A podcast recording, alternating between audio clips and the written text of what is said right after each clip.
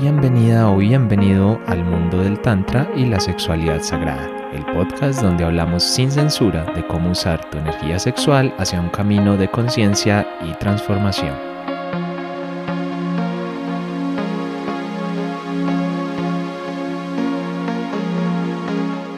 Todos, qué alegría estar una vez más por acá compartiendo este maravilloso espacio de Tantra y sexualidad sagrada. Y por acá está también mi compañera de, viaje y de equipo en todo esto, eh, Lucy, ¿cómo estás? ¿Cómo vas? ¿Cómo te encuentras?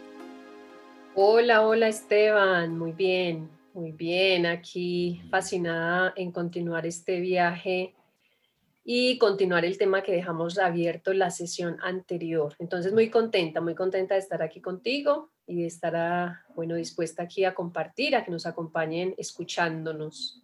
Eh, sí, un súper tema, la verdad, que la vez pasada, bueno, si nos escucharon en el podcast y todo, pues sabrán que que no lo alcanzamos a terminar. Pensamos ilusamente que íbamos a, alcanzar a meter toda esta información, pero pasan dos cosas. Una, este tema es muy amplio y muy profundo. Y dos, es que nos apasiona. Entonces, como nos apasiona, pues la cosa se complica mucho más porque nos vamos metiendo en muchos temas y muchas cosas, pero al final lo importante es entregar la información de la mejor manera. Y yo sé que si escucharon el episodio anterior, eh, van a tener muchas ganas de escuchar este, pero además bueno, si caíste en este episodio así directo por algo, pues que sepas que hay una primera parte. Hoy vamos a hablar eh, de las cuatro etapas de la respuesta sexual humana, vistas desde, digamos, el lado como más tradicional y vistas también desde el lado tántrico, desde todo este lado de esa, de esa sexualidad consciente. Y en el episodio anterior hablamos más de las diferencias entre el sexo tántrico y el sexo convencional o esa sexualidad vista, digamos, desde esa forma convencional. No es que tengas que escucharlo, pero bueno, te va a quedar la información completa si, si vas también al, al otro episodio y lo escuchas. Entonces, como digo, hoy un tema muy apasionante, muy bonito, porque es algo que al final todos vivimos. De alguna forma lo vivimos, lo que pasa es que eh, no es direccionado, ¿sí? O sea, con suerte nos explican, o por lo menos en nuestra época, yo no sé antes, ahora cómo será la cosa si está más abierta, pero de sexualidad y eso te explicaban lo básico, básico, básico y ya, ¿no es cierto? No te explicaban nada más, nunca te iban a hablar, por ejemplo, de las cuatro etapas como las vamos a hablar hoy o ese tipo de cosas y al final no es que por no saberlas dejas de sentirlas o dejas de pasar por ellas, igual vas a pasar por ellas a pesar de que no lo sepas, entonces, bueno, ponerle ese conocimiento para que desde ahí podamos transformarnos, podamos conectarnos, podamos desde ahí realmente vivir una sexualidad consciente, que al final es lo que estamos buscando.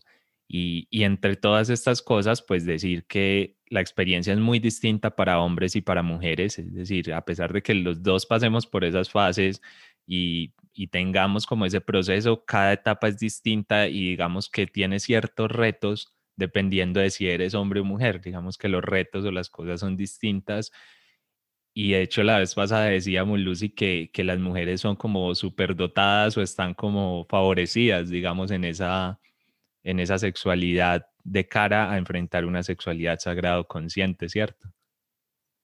Sí, sí, Esteban, la, la, vez pasada pues platicamos un poco acerca de esas diferencias que tú planteabas y también Em, tanto en el sexo convencional o normal, digámoslo así, el sexo tántrico, pero también entre hombres y mujeres, cómo estas etapas van cambiando o cómo los procesos de, de la respuesta sexual humana, del encuentro sexual es diferente en mujeres y en hombres. Y mm, hacíamos hincapié al final del podcast de cómo las mujeres realmente tenemos ventajas, ¿no? Que cómo las mujeres desde, desde la mirada del tantra, eh, las mujeres somos tántricas, ¿sí?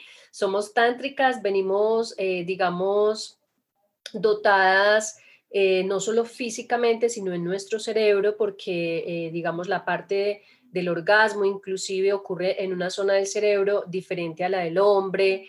los orgasmos de las mujeres son más profundos y más largos, son, somos multiorgásmicas, ¿sí?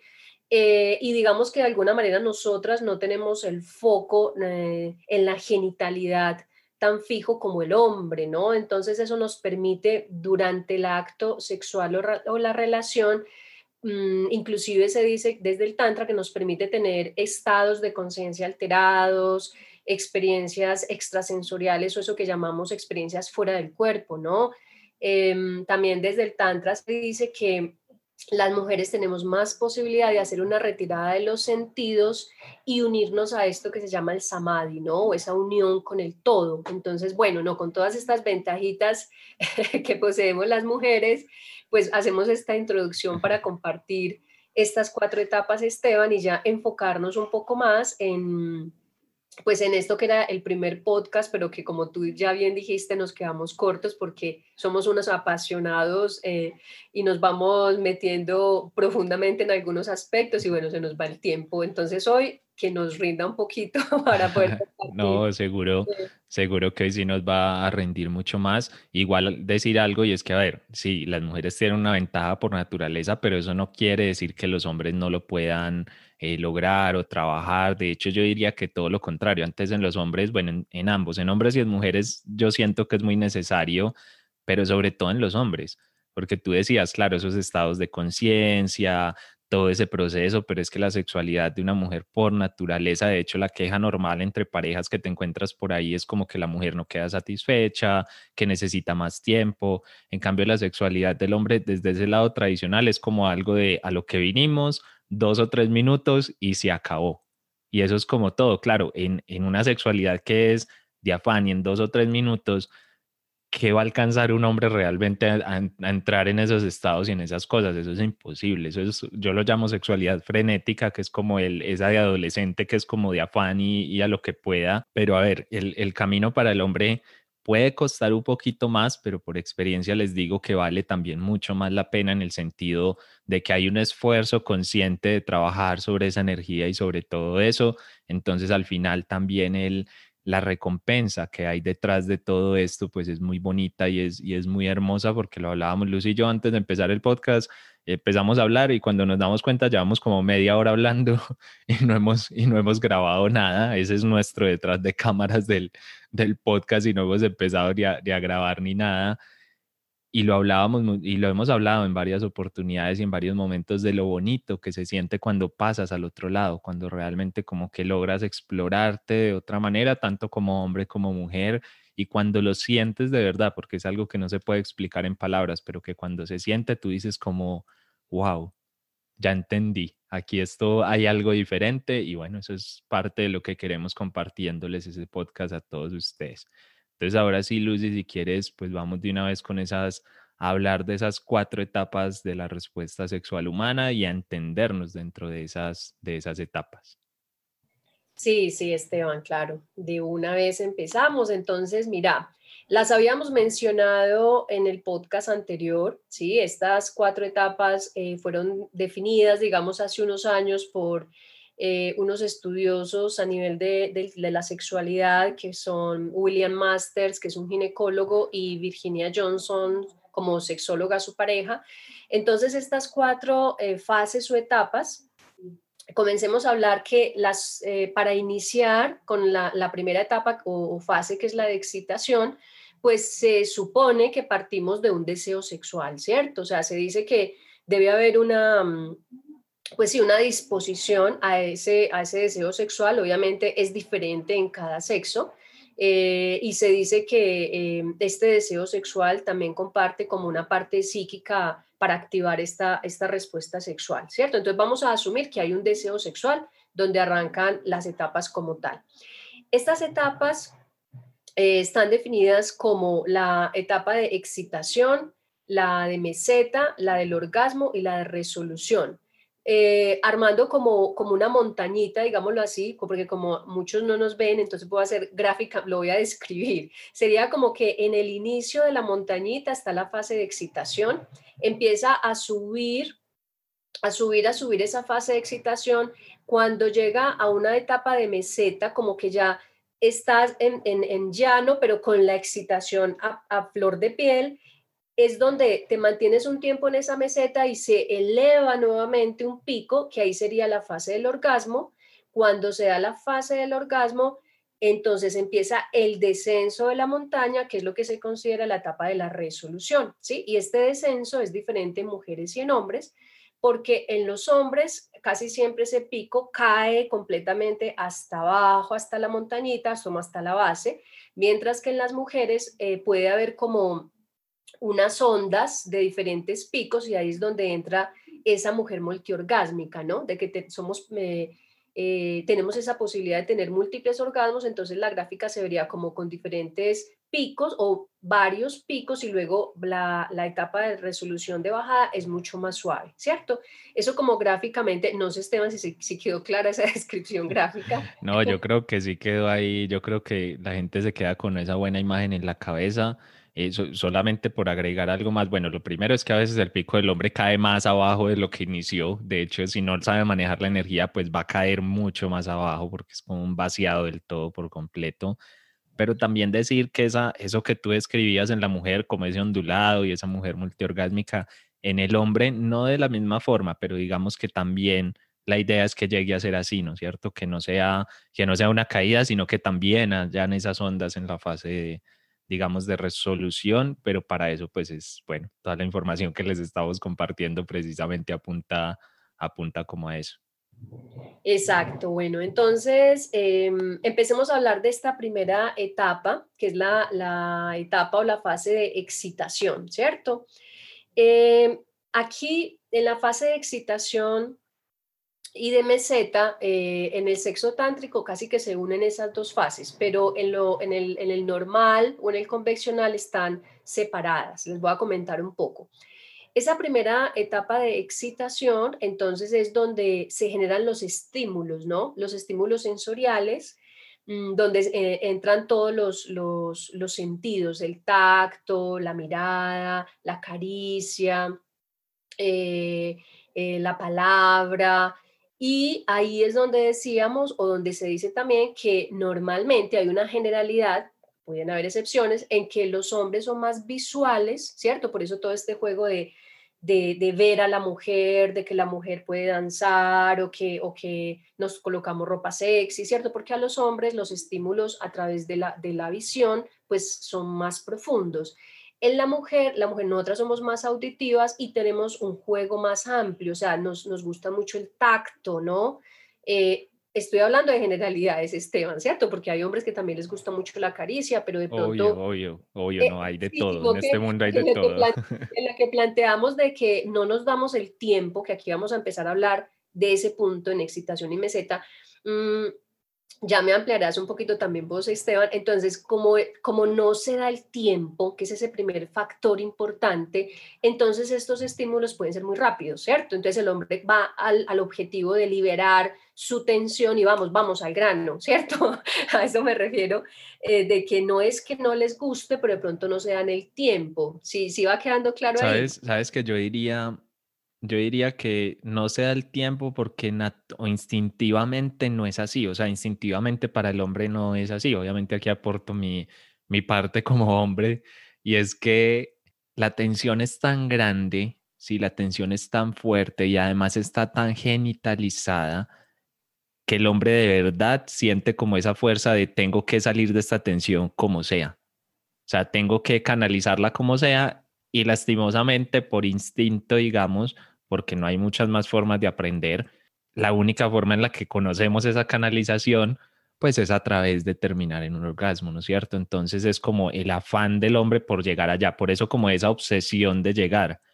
En la mujer es distinto, yo sé que la mujer no siente como esa tensión, o sea, no es que no sienta tensión, pero no así de esa forma y como tú decías, está como más abierto, ¿sí? No, no es tan genitalizado y lo siente diferente, bueno, enseguida tú lo, aportas así más como mujer, pero entonces, claro, por eso se da esa diferencia y por eso muchas mujeres en, en el fondo, digamos, se quejan un poco o ponen como ese tema de, de es que la mayoría de hombres es como a lo que vinimos y ya, claro, para el hombre muchas veces esa prefase, digamos, de, de excitación casi que ni existe, pero no porque no quiera hacerla, sino porque es que ya está excitado. O sea, es decir, es que ya esa fase del hombre yo diría que es como súper rápida normalmente, ¿no? Obviamente aquí estamos hablando generalidades, pero es como que ya. O sea, ni siquiera necesita un tiempo largo, qué sé yo, 30 segundos, una imagen, verla, no sé, alguna cosa, y ya es como que saltó a la siguiente, a la siguiente fase. En cambio, la mujer sí, bueno, el tiempo de ella es distinto, ¿cierto?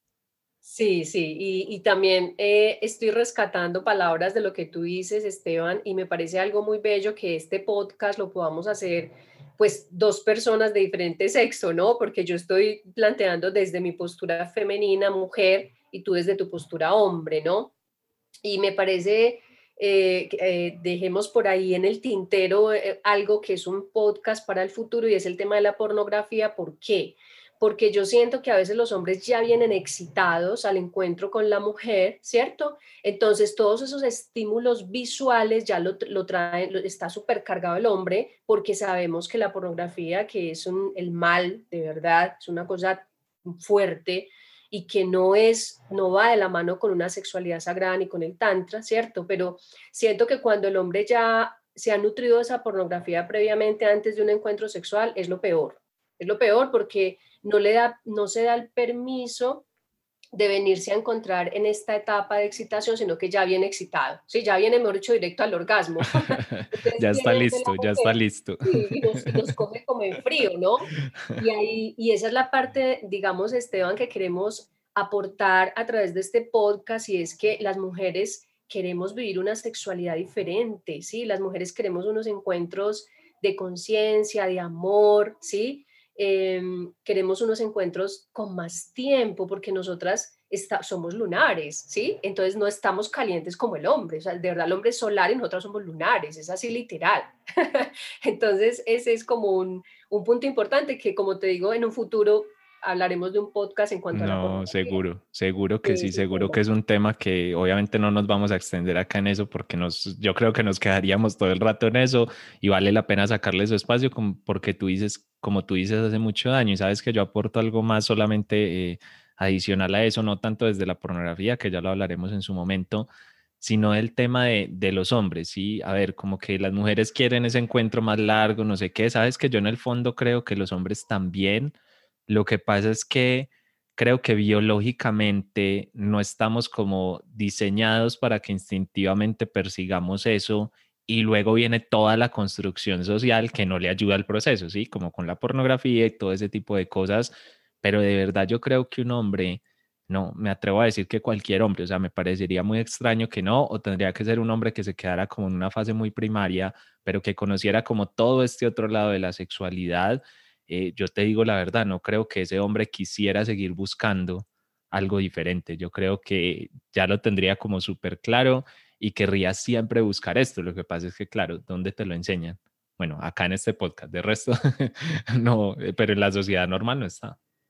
Sí, sí, bueno, muy válido, muy válido lo que decís, porque eso es lo que estamos compartiendo, que después de que mm, entras en esta experiencia del tantra y la sexualidad sagrada, desde una línea digamos, de como camino espiritual, que es como yo lo camino y como, que, y como tú lo caminas también. Lo estamos caminando como más allá, ¿cierto? Más allá del juego erótico y más allá de todo, poder eh, eh, llevarlo como un camino de conciencia, ¿no?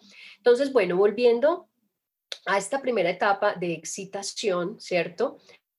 Eh, a medida que se van generando estos estímulos, pues digamos que no hay un pues no hay un límite muy definido entre la etapa de excitación y meseta, ¿cierto? Porque inmediatamente eh, va ocurriendo, o sea, a medida que vamos entrando en, en el juego erótico, en los estímulos, pues también se va entrando en esta etapa de meseta, que es la etapa donde ya ocurren cambios físicos, ¿no? Que se empieza a entrecortar la respiración, el ritmo cardíaco empieza a aumentar, la tensión muscular, algo que se llama el rubor sexual. Quiere decir que si miramos las partes genitales ya están mucho con los vasos sanguíneos, eh, pues allí muy marcados la, sangre, entonces están rojos, ¿cierto? Mucho más marcado el color. Inclusive se dice que hay personas que se les salen como eh, manchas rojas en el cuerpo, o sea, es una, empieza una, una parte de movimiento del sistema eh, de la sangre, vasocongestión de los genitales a manifestarse. ¿Cierto? Entonces, estas dos etapas, excitación y meseta, en el sexo normal, sexo convencional, ¿cuánto tiempo podríamos definir, Esteban, que ocurre? Si una relación sexual no es más de 15 minutos, si acaso 15 es mucho. Y eso, a la, y eso a los que les va bien y tienen un poquitico más de conciencia, porque casos y muchos yo creo que hay que, que llegar a los 10 minutos ya es todo un reto. Exacto, o sea, digamos que una relación sexual con tiempo normal, en, el sexo normal o convencional son 15 minutos, ¿cierto? Pero realmente estamos hablando de entre 5 y 10 minutos, porque es, es, el espacio para liberar una tensión de forma rápida, ¿cierto? Una tensión, una energía reprimida y, ya hay que liberarla. Pero bueno, digamos que en, en, poniéndole tiempos, porque aquí ya vamos a hablar del tiempo y la dedicación, que es una diferencia muy marcada entre el sexo convencional normal y el sexo tántrico, ¿sí? Y es este tiempo de, de la fase de excitación y meseta de 5 o 10 minutos en una relación eh, como la conocemos, ¿qué, ¿cuál es la propuesta desde, desde la sexualidad, desde el sexo tántrico, ¿no? desde la sexualidad sagrada? Primero, en el tantrismo es más prolongado, ¿sí? Aquí se permite, la propuesta es permitir que la mujer tenga un tiempo amplio para activar su energía, ¿sí?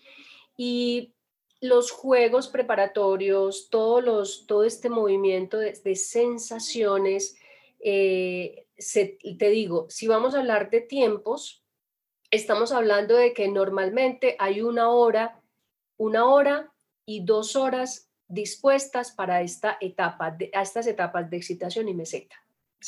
Desde el sexo tántrico, porque se habla de que todo se vuelve lento. Entonces, hacemos unas, eh, todo es lento, las caricias son lentas, los besos son lentos, eh, nos damos el tiempo de hacer una apertura, de mirar a los ojos al otro, nos damos el tiempo de crear un ambiente, Esteban, porque de verdad que yo siento que lastimosamente, en como hemos conocido, como yo conocí antes, ya no, de verdad que ya no, ya no es, pero antes era en la cama, a oscuras, ¿sí? No sé si a usted pasó también que en otra de eso de los papás y de las películas, en la cama, escondidos, que no se vea. ¿Cómo? Que no se vea.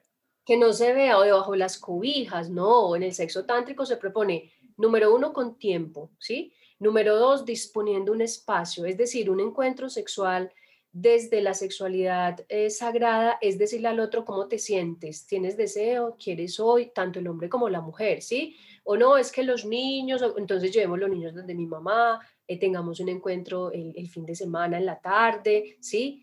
Em, se debe disponer de un tiempo porque realmente el juego preliminar y todo, todo el tema de excitación y de meseta todo este juego amoroso en la sexualidad tántrica es muy importante.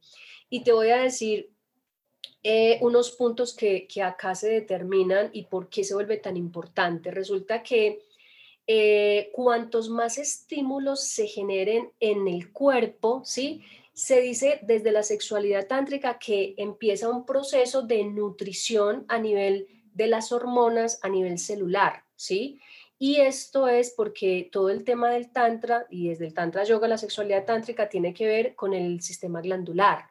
Entonces, cuando damos ese tiempo suficiente de estimulación, de excitación, de ir llegando a la meseta, subiendo, el cuerpo se inunda de algo que se llama en el tantra los elixires de la juventud, ¿sí? El tantra tiene secretos de rejuvenecimiento, Esteban. ¿Por qué? Porque nos damos una hora, hora y media, ¿sí? Puede que, lo que los que nos estén escuchando digan, Dios mío, uno que hacen una hora y media. Les digo que nos podemos quedar por una media. No, si cuando lo empiezas a vivir realmente dos horas es como nada. O sea, literal, el tiempo se pasa en nada y, te queda faltando. O sea, es, es, así, es literal. Puede que suene muy loco para de pronto alguien que está acostumbrado a los 10 o 15 minutos, eh, pero créanme que no es un esfuerzo, o sea, no es como que, ay, me tuve que quedar acá dos horas y no sé qué. Lo que pasa es que además de lo que decía Lucy, de que se vuelve más lento, también es que se vuelve mucho más consciente. Y tú como hombre, y me imagino que como mujer también, empiezas a encontrar placer en muchos más momentos, aparte del que siempre has estado acostumbrado, que es como el final del camino. Empiezas a encontrar placer en cada momento. Entonces, imagínate que es como dos horas, pero de puro placer. O sea, de sentir, sentir, sentir, sentir, y ahí, ahí ya la cosa, yo creo que ahí sí les suena más.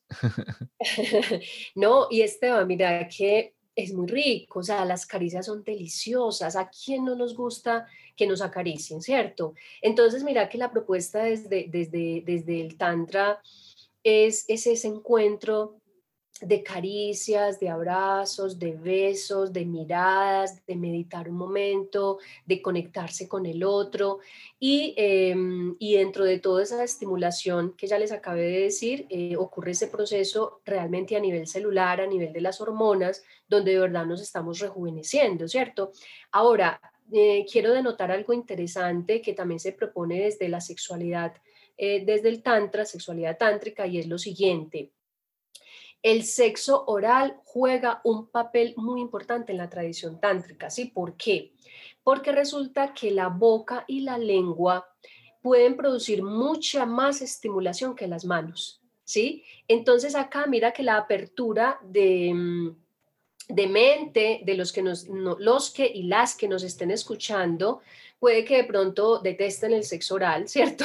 O digan, no, es, es que fastidio, ¿qué es eso tan vulgar? Pues contarles que no, o sea, no es vulgar. O sea, estamos hablando de un encuentro de dos personas que, sienten eh, eh, un amor por el otro, ¿cierto? Que, quieren ese encuentro.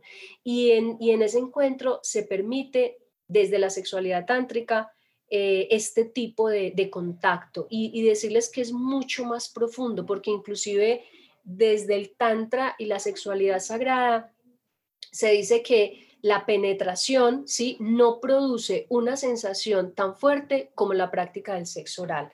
Entonces, decirte que, y decirle a los que nos escuchan, porque tú también estás en este camino, em, que dentro de, la, de estas dos fases de excitación y meseta, cabe todo lo que la pareja quiera eh, experimentar y conectar a nivel sensorial, ¿sí? Y que, y que todo se permite desde que sea eh, realizar todo este, em, toda esta estimulación y toda esta energía vital, que es literal, eso, eso es la sexualidad, energía vital moviéndose por tu cuerpo, ¿cierto? Entonces, eh, ahí es como eh, una comparación que se puede realizar entre, entre estos dos tipos de, entre lo que hoy estamos hablando, ¿cierto? Estos dos tipos de, de sexualidad normal, tradicional o sexualidad tántrica. No sé algo si quieres aportar, Esteban, adicional, algo adicional que quieras aportar. Eh, de pronto ahí lo único es que, bueno, lo que decías obviamente de la parte oral y todo eso, claro, es que es muy lógico, pues con la lengua no vas a alcanzar ciertas sensibilidades o con la boca en general que con una mano, o sea, es muy distinto, ¿no es cierto? Cada parte del cuerpo, pero yo creo que ahí la invitación que queda como implícita es permítanse explorarse, sí, permítanse conocer, porque además esto no es una ciencia exacta, o sea, no es como que eh, Lucy aquí viene y les dice el sexo oral, no sé qué, entonces a todos va a ser lo máximo y no sé qué, y cada cual tiene que explorarse, conocerse con su pareja, aquí tiene que haber mucha comunicación, o sea, resaltar que ah, para mí aprender o conocer un poquito del sexo tántrico es aprender que la comunicación se vuelve una herramienta fundamental, es casi como un sinónimo de, yo diría, y es que para poder tener, sobre todo en pareja, bueno, la comunicación con nosotros mismos también, pero sobre todo en parejas donde es fundamental escucharnos, escuchar a mi cuerpo, escuchar al otro y empezarme a quitar tabús. Tú mencionaste uno, el del sexo oral, que muchas personas lo pueden tener, pero así como ese, pues hay un millón de tabús que cada uno tiene en su mente o restricciones mentales o creencias con respecto a eso. Entonces es como una invitación a permitirme soltar esas creencias, soltar todo eso y explorarme con mi pareja o, o yo solo o yo sola, pero explorarme sin pensar en nada de eso, sino simplemente sintiendo. Dejen que la intuición sea mucho lo que guíe este proceso para poderse conocer más y desde ahí lograr una buena fase de excitación.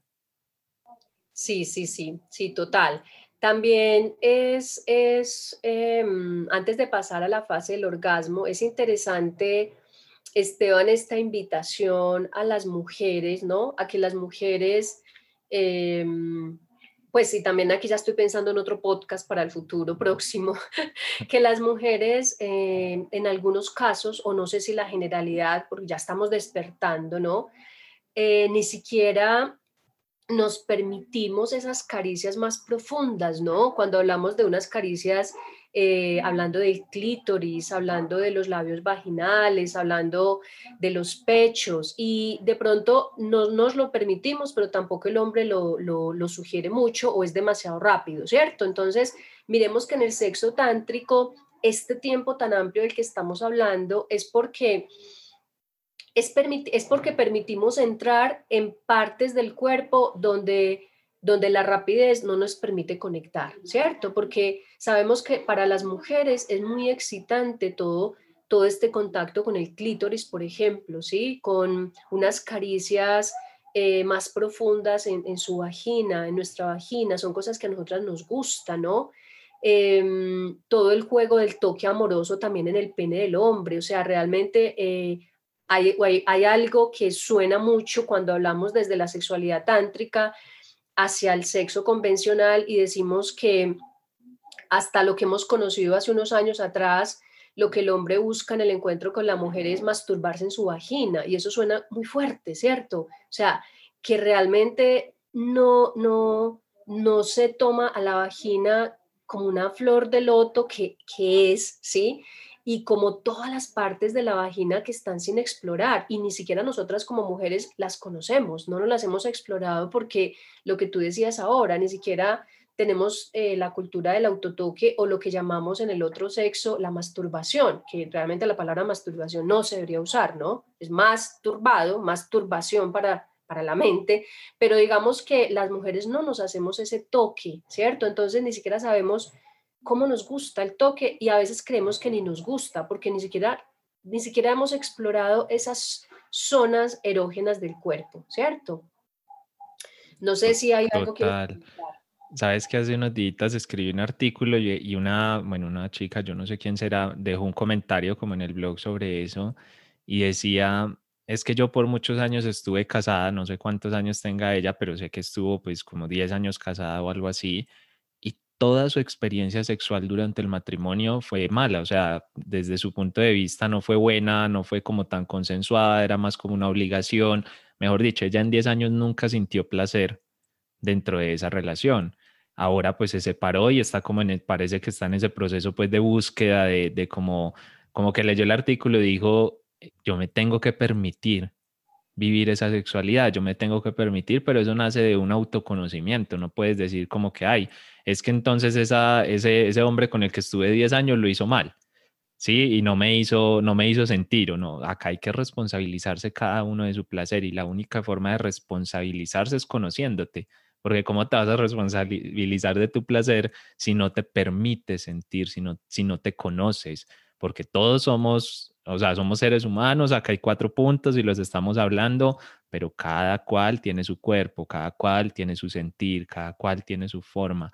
Entonces, una invitación muy bonita ahí para, para eso y para que no tengan que pasar 10, 20 años, que hay, yo creo que pasa más en las mujeres que en los hombres, pero, pero hay, hay muchísimas personas que imagínense toda una vida. Claro, tú después de estar casada 10 años, como decías tú, luego la conclusión cuál es? Ah, no, pues a mí eso no me gusta. Sí, pero es que ni siquiera sabes qué es lo que no te gusta porque no lo has explorado. Sí, sí, es muy interesante porque también ha sido lo cultural, ¿no? Que las mujeres hemos estado de alguna manera castradas y dispuestas a que el hombre sea el que dirección el encuentro sexual, ¿no? Nosotras hemos eh, caído en ese estado que hablábamos inclusive en el podcast anterior de pasividad, ¿cierto, Esteban? Entonces, ni siquiera sabemos qué es un encuentro sexual y te lo digo por experiencia propia. Si yo le pregunto a mi madre cosas íntimas, ella, además que no quiere hablar del tema, ¿cierto? Pero Ahí mismo cambia de tema. no, pero si yo le explico un poco qué es el, el orgasmo, el placer, eh, eh, mi mamá pues se queda muy asustada y me dice, yo nunca sentí eso, eso, que es tan raro, o sea, nunca, yo creo que hay muchas generaciones de nosotros hacia atrás, Esteban, sobre todo hablando de mujeres pues, que no saben de qué les estamos hablando, y te lo digo de verdad, porque son temas, no, nos, no nos permitimos, entonces venimos de unas generaciones de mujeres castradas sexualmente, donde siento que en nuestras generaciones y en adelante ya llegó el momento de liberarnos desde una forma eh, amorosa y segura, ¿cierto? Porque no recordemos que la sexualidad tántrica, la sexualidad sagrada, no es una licencia para el desenfreno sexual. Eso hay que tenerlo claro, ¿cierto? Aquí estamos hablando de algo Sí, de pronto se, se, confunden ahí con lo que estamos hablando, como que, que, se vayan al otro extremo y no, no, no, estamos hablando de más consciente, no de libertinaje. Exacto, es de, es de cómo te permites en un encuentro con, con esa persona que tú quieres, sea que la llames pareja o novio, es tu pareja del momento y tú quieres entrar en un encuentro más profundo, ¿cierto? Y estamos hablando de, otras posibilidades y de, aprender otras cosas, además de que estoy convencida, Esteban, que en este momento de cambio de conciencia planetario, esa es la invitación, o sea, es a replantearnos todas, absolutamente todas las creencias que tenemos, ¿cierto? Y aquí estamos hablando de creencias sexuales y estamos hablando de pronto de temas que suenan fuertes porque la creencia, por ejemplo, sexual de que el, de que el sexo oral no, gas, ¿qué es eso? Bueno, es una invitación, ¿no? Una invitación, así como esta otra creencia de la que acabamos de, compartir un poco y es que las mujeres entonces no sentimos placer o que el clítoris no se puede tocar o que las mujeres no podemos hacernos autotoque o lo que se llama masturbación. Esas son creencias que es hora de replantearlas, ¿cierto? Bueno, mm, pasando a la fase del orgasmo, Esteban, a mí me parece muy interesante porque sabemos, eh, hablando de esa, de esa montañita, sí, la fase del orgasmo sería ya esa fase pico, ¿cierto? Esa, digamos que el orgasmo ha sido definido así, como esa sensación de máximo placer, ¿sí? Y en esa sensación de máximo placer, que es que muchos la llaman la culminación de la relación sexual, pues puede ser culminación sobre todo para el hombre, ¿cierto? Que normalmente eh, en el varón se produce la eyaculación, ¿cierto? Que es la liberación del esperma del semen. Y eh, están sucediendo muchas cosas a nivel, a nivel físico, ¿no? A nivel del cuerpo ocurre, ocurren pues las, las contracciones involuntarias del miembro viril, eh, de los músculos vaginales, el esfínter anal sufre también unas modificaciones importantes porque el ano como tal es muy importante en digamos, en todos los estímulos a nivel sexual y que, que se exploran tímidamente, pero ocurren esos cambios. Mm, la respiración también, también sabemos y la, llega a una, a una máxima frecuencia, lo mismo que las pulsaciones cardíacas en esta etapa de la, del orgasmo como tal. Mm, entonces acá es interesante, eh, es interesante hablar de que esto es lo que normalmente se caracteriza en el orgasmo que conocemos, ¿cierto? En el orgasmo eh, de, una, de un encuentro sexual normal, eh, lo que ocurre es una eyaculación masculina, ¿cierto? Y casi siempre en la mujer, según las estadísticas, pues no ocurre una eyaculación femenina, ¿sí? Aquí lo que más común vamos a encontrar es la, es la eyaculación masculina. Sin embargo, me parece interesante que habíamos dicho que luego lo vamos a ampliar en otro podcast, pero también hablar de unos términos acá, Esteban, que es em, dentro de la sexualidad tántrica, se habla de esta etapa del orgasmo en cuanto a la eyaculación masculina, por ejemplo, se habla de un orgasmo seco o una eyaculación, y ya, ya ahorita voy a ampliar un poquito este término porque yo sé que a nivel de los hombres les puede chocar el hecho de decirles que no van a eyacular, y eso tampoco es así del todo, ¿sí? Pues sí, o no chocaron, ni es que ni siquiera se entienden. Pues obviamente yo sí lo entiendo, pero me pongo como en mi posición de hace unos años sin, sin conocer nada y es como que, ¿de qué me está hablando? O sea, está loca.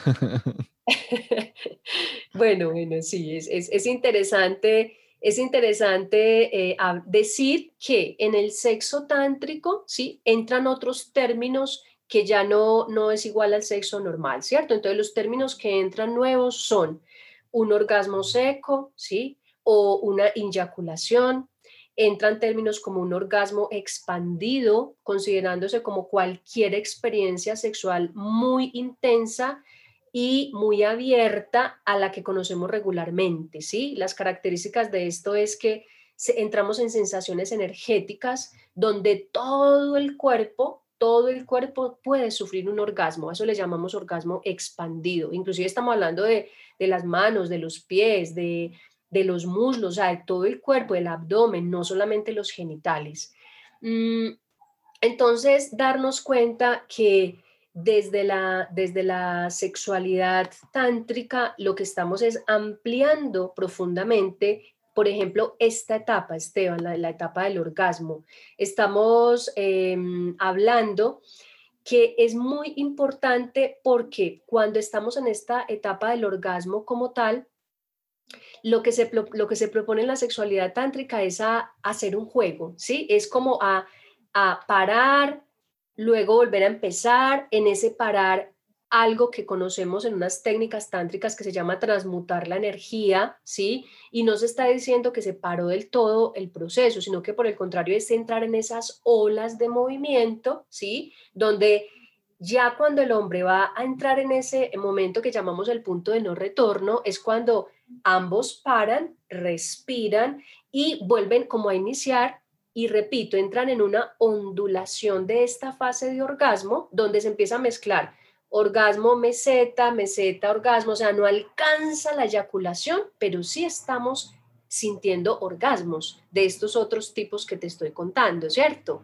Eh, no sé si tenés algo que ampliar ahí un poco sobre esto, Esteban. Pues sí, eso era, eso era un poco lo que tú hablabas ahora sobre el tema de, de la mujer multiorgásmica y el hombre multiorgásmico, ¿no es cierto? Se trata de eso, lo acabas de escribir yo creo que muy bien en esa fase.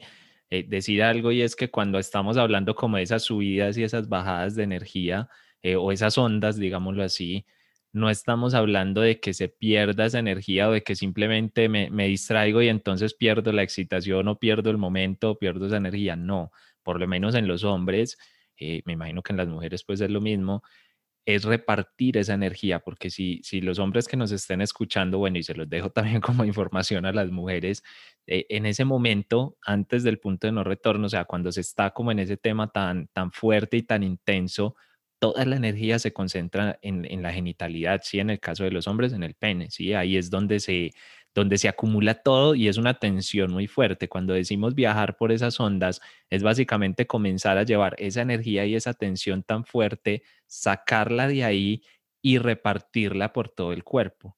Sí, es como compartirle esa energía a todo el cuerpo que es más fácil de lo que parece. O sea, al principio suena como súper loco, como, y bueno, ¿y yo cómo hago eso? La verdad no es tan difícil. Eh, requiere pues como entrenamiento para, para saberlo manejar, pero no es tan difícil. Pero por eso decía Lucy, no es que no es que se pierda, o sea, no es como que paraste el proceso y ya no.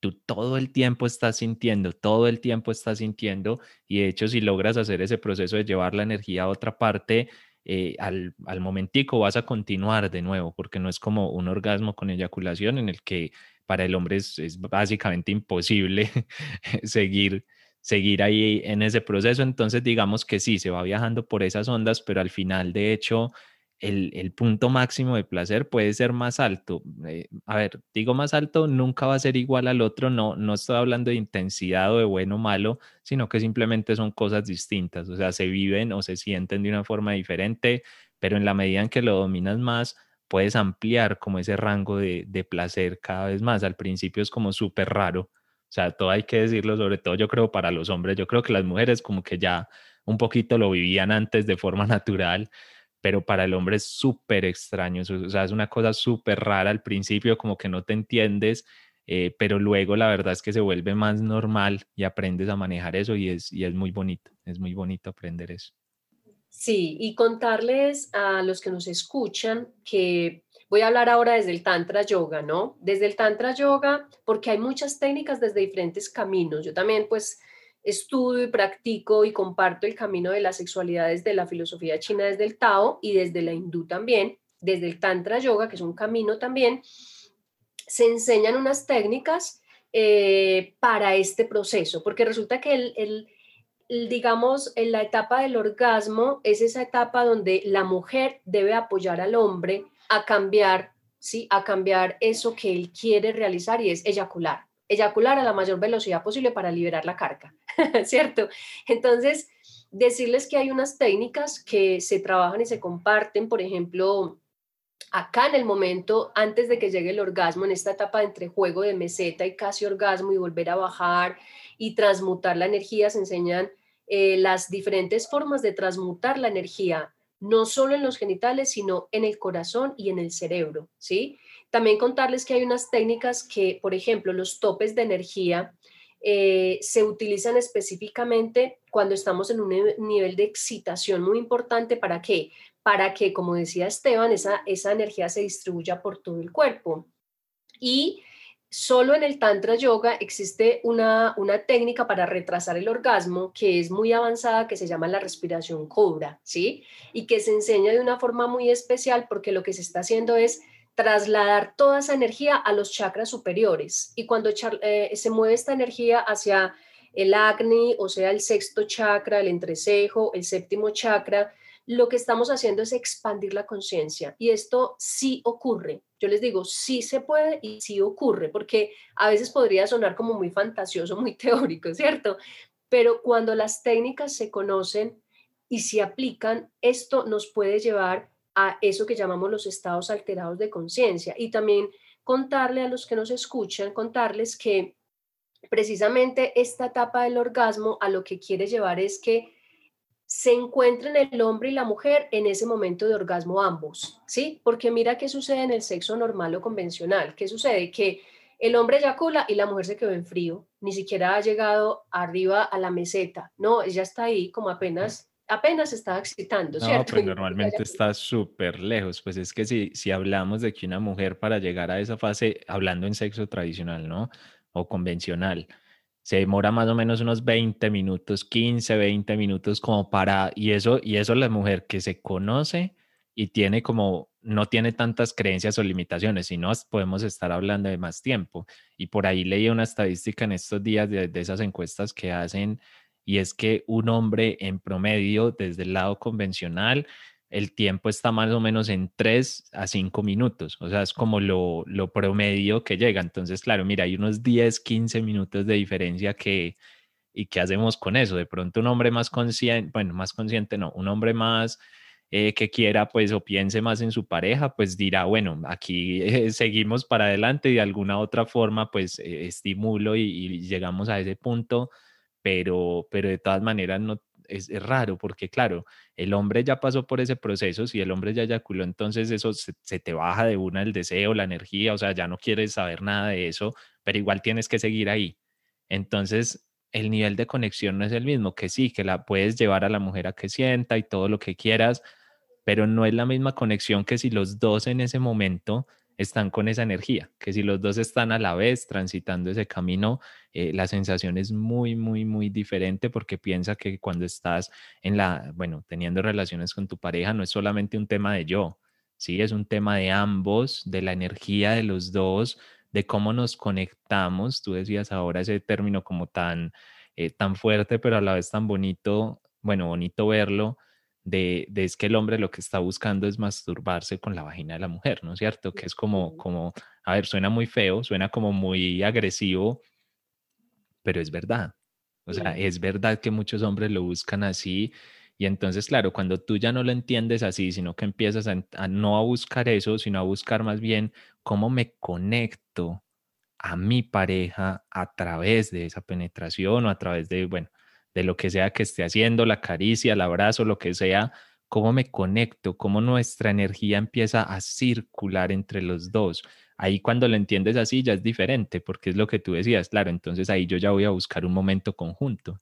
Si esto ya no se trata solo de mi energía y la tuya, sino de cómo circulamos la energía entre los dos, cómo danzamos en esa energía juntos. Y cuando eso pasa, eh, no, es, no es fácil, o sea, yo no voy a decir que sea fácil, o sea, no es tan difícil como, como parece, pero tampoco es tan sencillo como decir vamos a hacerlo y ya. Sí, o sea, yo creo que hay como un punto medio ahí en el que hay que hacer un esfuerzo, un esfuerzo por cambiar creencias, por cambiar hábitos de ambos lados, sí, porque a veces también pareciera que lo estamos hablando como que solo el hombre es el que tiene que cambiar en ese sentido y no es del todo cierto porque también la mujer muchas veces se ha acostumbrado a eso. Claro, es que una mujer que ha estado con hombres, eh, no sé, 10, 20 años y con todos es la misma historia, los tres minutos, frenético, de afán, como al, al grano, lo que sea, pues la mujer también necesita como cambiar eso porque tú decías algo muy bonito y que a mí me parece maravilloso y es que claro, para el hombre es como más difícil porque digamos su naturaleza lo lleva a otra cosa y entonces ahí la mujer se vuelve un apoyo ¿sí? La mujer se vuelve alguien que le ayude con eso, ¿sí? Que en vez de exigir o no sé qué, sea como acompañarnos en ese proceso, porque créeme que, bueno, para mí hoy será relativamente fácil eh, identificar ese punto de no retorno, identificar ese tipo de sensaciones, saber en dónde estoy, mover la energía, pero cuando no lo, cuando no lo has trabajado, es súper difícil identificar ese punto de no retorno, es súper complicado como decir hasta acá llego, o sea, esta es como mi punta de la ola para poder bajar y volver a subir y eh, identificar ese punto no es fácil. Y se necesita mucha comunicación, mucha apertura y que tu pareja también esté abierta a eso, porque al final, si tú estás ahí y dices como, hey, estoy en el, estoy como en cierto punto, respiremos un momentico, llevémoslo así, pues hagámoslo de otra forma, pero si la mujer está ahí como, no, hágale, hágale, pues no, sí, no, no va a pasar, o sea, va a ser muy difícil que el hombre aprenda, además, como le decía en otro podcast anterior, y es que el hombre de todas maneras en su gran mayoría, no todos, pero sienten esa carga de tener que responder, o sea, como de tener que ser el que, del que dependa el éxito en la relación sexual, por así decirlo. Al final lo depende el éxito, pero no lo hace tan bien, digamos, pero, pero muchas veces es como que esa carga de tengo que complacer, ¿sí? Como tengo que hacerla sentir, porque eso, no para todos, pero para la mayoría de hombres es muy importante es muy importante. No sé, no sé si lo hablaba contigo, no sé, no, creo que lo hablaba en estos días en una consulta con alguien. Y es que mira que, por ejemplo, en el tema de la prostitución, es muy curioso cómo entiendo yo que el hombre que está con la mujer, o sea, le paga, accede, la mujer no siente absolutamente nada, porque yo lo sé, porque trabajé con una fundación mucho tiempo, pues antes de la pandemia, acompañando a mujeres que, que estaban en situación de prostitución y ellas me decían, no, es que nosotros ahí no sentimos nada, o sea, ese es nuestro trabajo y ya, pero ellas tienen que actuar como si estuvieran sintiendo mucho para que los hombres sigan pagando y sigan como eh, se sientan bien.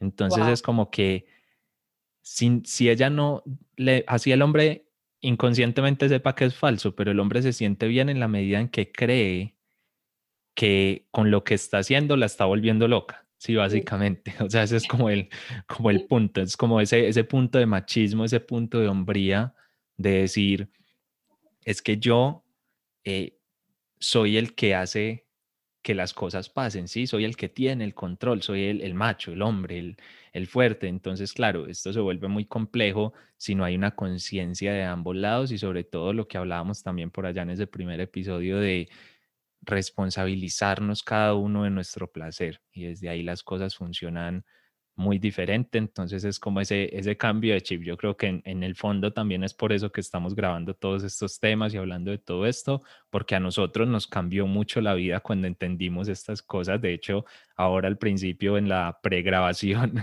hablábamos un poquito de esos inicios porque Luis y yo nos conocimos por allá en su momento cuando apenas nos estábamos acercando a estos temas y nos reíamos de muchas cosas que entendíamos en ese momento de una forma, que hoy entendemos de otra y de la transformación y todo. Y lo que queremos al final es eso, es que todas las personas y todas las parejas se permitan vivirlo de otra manera, porque la verdad es que hay, hay muchas cosas bonitas al otro lado del camino. Sí, Esteban, yo rescataría para cerrar esta etapa del orgasmo, esta fase, algo que tú, uh, unas cosas cortas y ya cierro con algo desde de parte mía, ¿no? Esta etapa del orgasmo y es que eh, sí, aquí es muy interesante un papel activo de la mujer y del hombre, porque, repito, eh, hemos, estamos acostumbradas a ser muy pasivas en cuanto a la sexualidad, ¿sí? Y Resulta, resulta, complementando esta información de la etapa del orgasmo desde la sexualidad tántrica, resulta que cuando estamos eh, llegando a la etapa del orgasmo, las polaridades se cambian en el hombre y en la mujer, ¿sí? Y resulta que allí la mujer entra en su energía masculina, o sea, la mujer realmente, eh, si nosotros nos conectamos con ese, ese momento de la sexualidad, nos volvemos más verbales, ¿sí? Más deseosas de pegar un grito, de... Pero ¿qué pasa, Esteban? No, no asumimos ese papel porque estamos castradas, ¿cierto? Porque venimos de esas generaciones donde no se expresaba.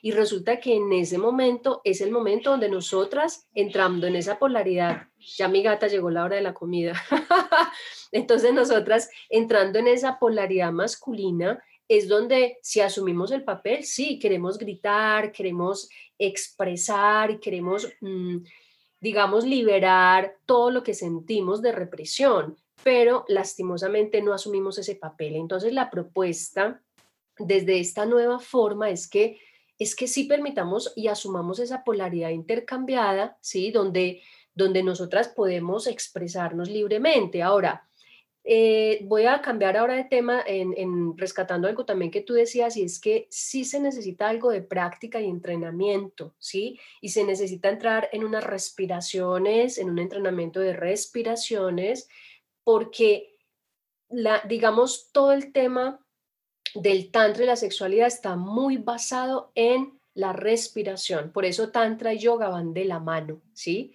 Porque respirar es muy importante y en estos momentos para retrasar el orgasmo y para que nos dé el tiempo del juego y de esas de ese oleaje en el que entramos, es importante la respiración, que de pronto ese tema no lo había pues comentado, como para tenerlo en cuenta, y el tema del cambio de la polaridad, que también en esta etapa del orgasmo se propone desde, desde el sexo tántrico, ya para pasar a la, segunda, a la siguiente resolución y ya No se nos va ahí el tiempo, entonces yo creo, no, igual después ampliamos todos esos conceptos. Yo creo que, que este podcast, pues ojalá esperamos que vaya para largo y, y, ahí les vamos a poder compartir como con más detalle todas esas, esas cositas que tú mencionas y que claro, yo las sé, pero si alguien no está como en el tema, es como que, ¿qué?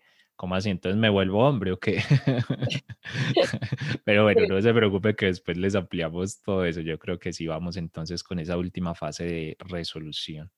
Perfecto, perfecto, sí. Luego ya hablaremos de ese cambio de polaridad o de ese juego, como ese entre, entre la polaridad femenina masculina, tanto en la mujer como en el hombre.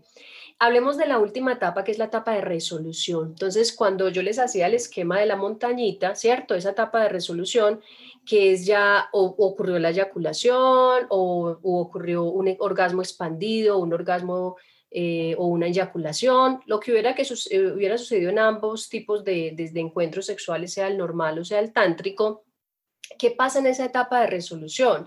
Lo que ocurre es que se vuelve paulatinamente a esa normalidad física, psíquica, ¿cierto? Es una etapa como eh, un periodo refractario, digámoslo así. Entonces, lo que normalmente ocurre es que el hombre lo, tiene una, una fase de descenso muy rápida, ¿cierto? Ese periodo ocurre muy rápido donde de la excitación a la calma queda como agotado, ¿cierto? Y realmente queda agotado porque eh, si tuvo una eyaculación, pues perdió energía vital, ¿cierto? Si, es, si no permitió que esa, que esa mm, eyaculación se, primero se moviera por su cuerpo, independiente si ocurre eyaculación física o no, también para aclarar, o sea, no estamos diciendo que no debería ocurrir.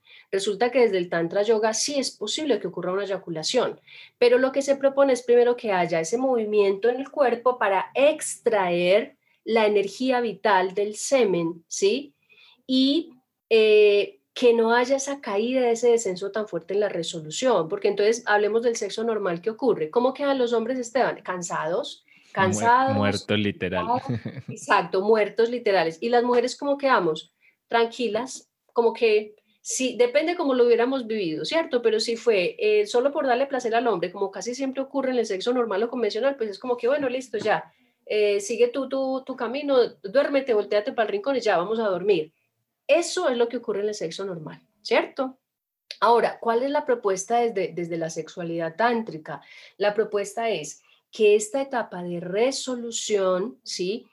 Primero, el hombre no termine agotado, sino que el hombre termine con energía vital, ¿sí? Que termine con esa disposición para realizar más actividades. Ahora, Resulta que cuando se termina, esta, eh, se termina la fase del orgasmo, realmente el sistema nervioso se siente relajado, ¿sí?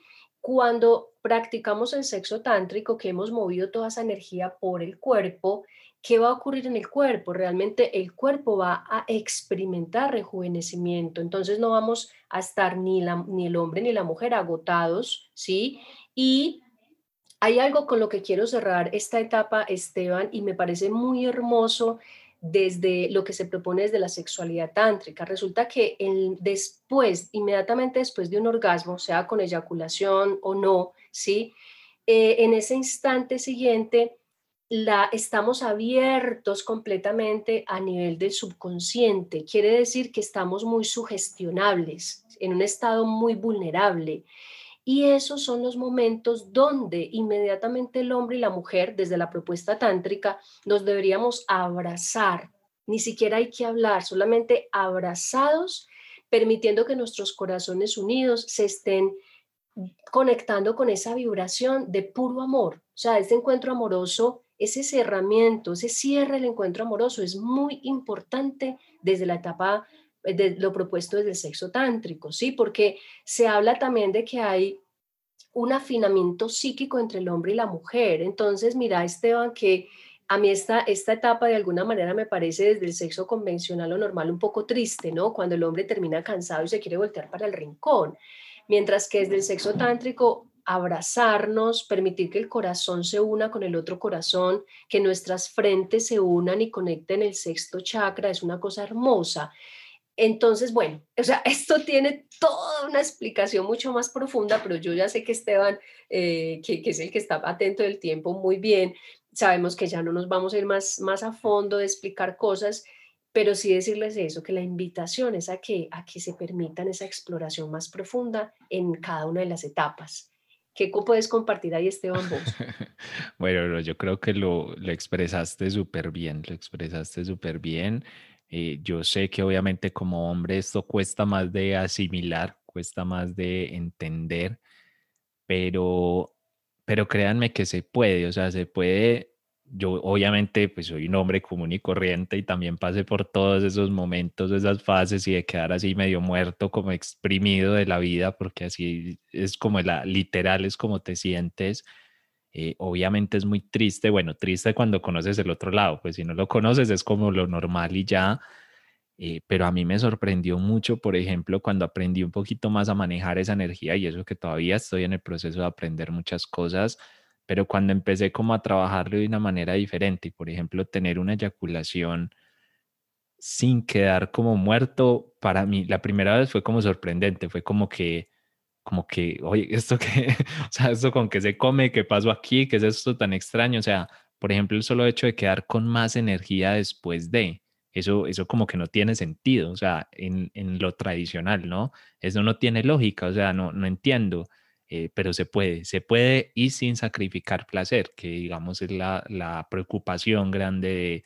de los hombres y de algunas mujeres también, porque al final, como tú decías, la mujer está muy acostumbrada a ah, bueno, eh, le doy placer y el placer de él es que eyacule, ¿no es cierto? Entonces, si no tiene ese momento pico así de esa forma tradicional que yo la conozco, pues entonces él no va a quedar bien, ¿sí? Entonces, por lo tanto, a mí tampoco me interesa. Entonces, ahí es de los dos lados, pero simplemente decir que, que créanme que se puede, que vale mucho la pena, que es un trabajo, como decíamos, es un proceso, esto no es de un día para otro eh, pero se puede y al final es como que, wow, eh, a mí a veces lo que me sorprende es que esta información no esté como más compartida, o sea, que sea algo como tan extraño o tan secreto, pero realmente es información que está ahí hace miles de años, o sea, no es como que nos la inventamos ahora, es algo que está ahí desde hace miles de años, pero de lo que la sociedad en general no habla.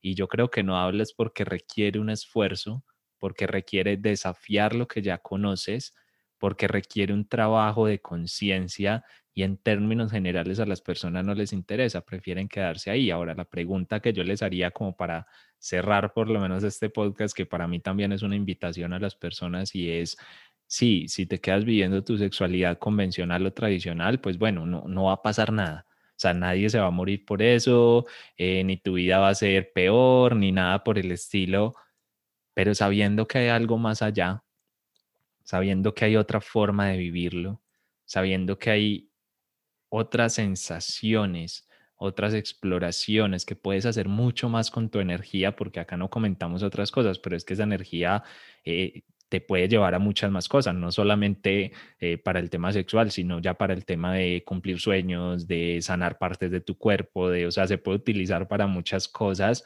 sabiendo que hay todo eso al otro lado ¿qué quieres? ¿Quieres quedarte donde ya estás? Tanto mujeres como hombres quieren quedarse donde ya estás, viviendo lo que han vivido, viviendo lo que la sociedad te dice, viviendo en esas películas pornográficas que nada que ver, o quieres despertar y encontrar este otro camino. Yo creo que esta es la invitación de estos dos episodios en general a, decir, bueno, ¿hasta dónde quieres llegar?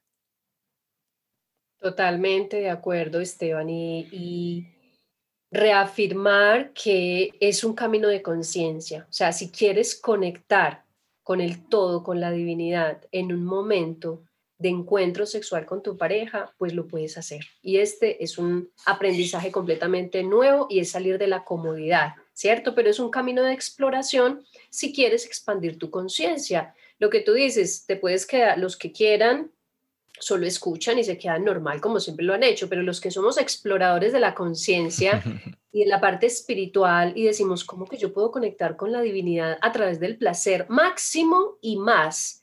Y más. Qué rico. A mí, por ejemplo, me motivó y dije, yo quiero aprender más y, y, he aprendido y seguiré aprendiendo, ¿cierto? Entonces, es, la invitación y, y, definitivamente me encanta, Esteban, ir escribiendo dentro del podcast porque aquí sale otro tema. ¿Sabes cuál es? Explicar, explicar en ese momento, en esa tercera etapa que es la etapa del orgasmo, cómo puedes tomar esa energía sexual uniéndose la pareja para proyectar a otros, a otras cosas, ¿no? Que no solamente es, eh, eh, porque tú comentaste ahorita, sí, no solamente es el encuentro sexual, revitalizar el cuerpo. Ahora, ojo, no solamente en pareja, lo que pasa es que en pareja es más rápido, es más avanzado que hacerlo individual, ¿cierto? Pero individual yo también puedo y manejar mi energía sexual y moverla y enfocarla a otras cosas, ¿cierto? Que ese sería otro podcast, enseñar a qué otras cosas y compartir. Anotémoslo. Anotémoslo. Anotémoslo porque yo creo que ese tema, ese tema interesa la verdad bastante, entonces con seguridad lo vamos a, tratar. Incluso yo diría simplemente por adicionar algo cortico antes de cortar, porque ya nos estamos como súper pasando el tiempo, pero, pero antes de eso decir que incluso yo recomendaría en los hombres, no, no voy a hablar de todos los géneros, sino solamente de los hombres, iniciar esa exploración de manera individual. Porque cuando estás, obviamente, cuando estás en pareja, digamos que todo es más grande, todo es más fuerte, todo es más intenso y por lo tanto también es más difícil de controlar si todavía no tienes unos puntos de conciencia. Entonces yo la verdad recomendaría mucho más iniciar solos y luego con el tiempo irlo controlando también con tu pareja, ¿sí? Para que no, o sea, es como querer correr un maratón iniciar por los 40 kilómetros, no, tú primero dices corro el de 10, luego el de 20 y luego llegamos al de 40, no le metamos toda la intensidad de una, pero bueno, nosotros vamos a seguir compartiendo muchísimos temas, escríbanos, díganos eh, qué quieren ver de más, qué quieren saber, ¿sí? Ah, bueno, nunca decimos nuestras redes, o bueno, a veces las decimos, a veces se nos olvida, pero nos pueden escribir, yo creo que sobre todo por Instagram nos pueden encontrar súper fácil. Eh, a mí me encuentran en arroba pareja del alma y a Lucy la pueden encontrar en Escuela de Mujeres Live, ¿cierto? Bueno, live con, con F, LIFE. No me equivoco, ¿cierto? No, no, está bien. Arroba Escuela de Mujeres LIFE, live. Y ahí nos pueden poner comentarios, dudas, temas que quieran que tratemos, bueno, lo que sea. Igual esto a nosotros nos tiene muy emocionados. Ya saben que esta primera temporada va hasta el 22 de diciembre, eh, como para cerrar ahí el año de una manera muy tántrica y muy amorosa. Iremos explorando distintos temas, así que por acá súper bienvenidos. Maravilloso, muchas gracias Esteban por este encuentro y por este compartir con todos y bueno, animarlos a que nos sigan escuchando porque siguen temas muy interesantes. Muchas gracias. Así es, recuerden suscribirse ahí en la plataforma que estén escuchando. Si están en Spotify, le dan ahí a seguir para que no se pierdan este ni nuevo episodio. Ya saben, todos los jueves de aquí hasta el 22 de diciembre tendrán un episodio nuevo cada semana donde hablaremos de sexualidad y tantra y bueno, y todo lo que se nos vaya ocurriendo en este camino de conciencia tan bonito. Un abrazo y que tengan un muy, muy feliz día.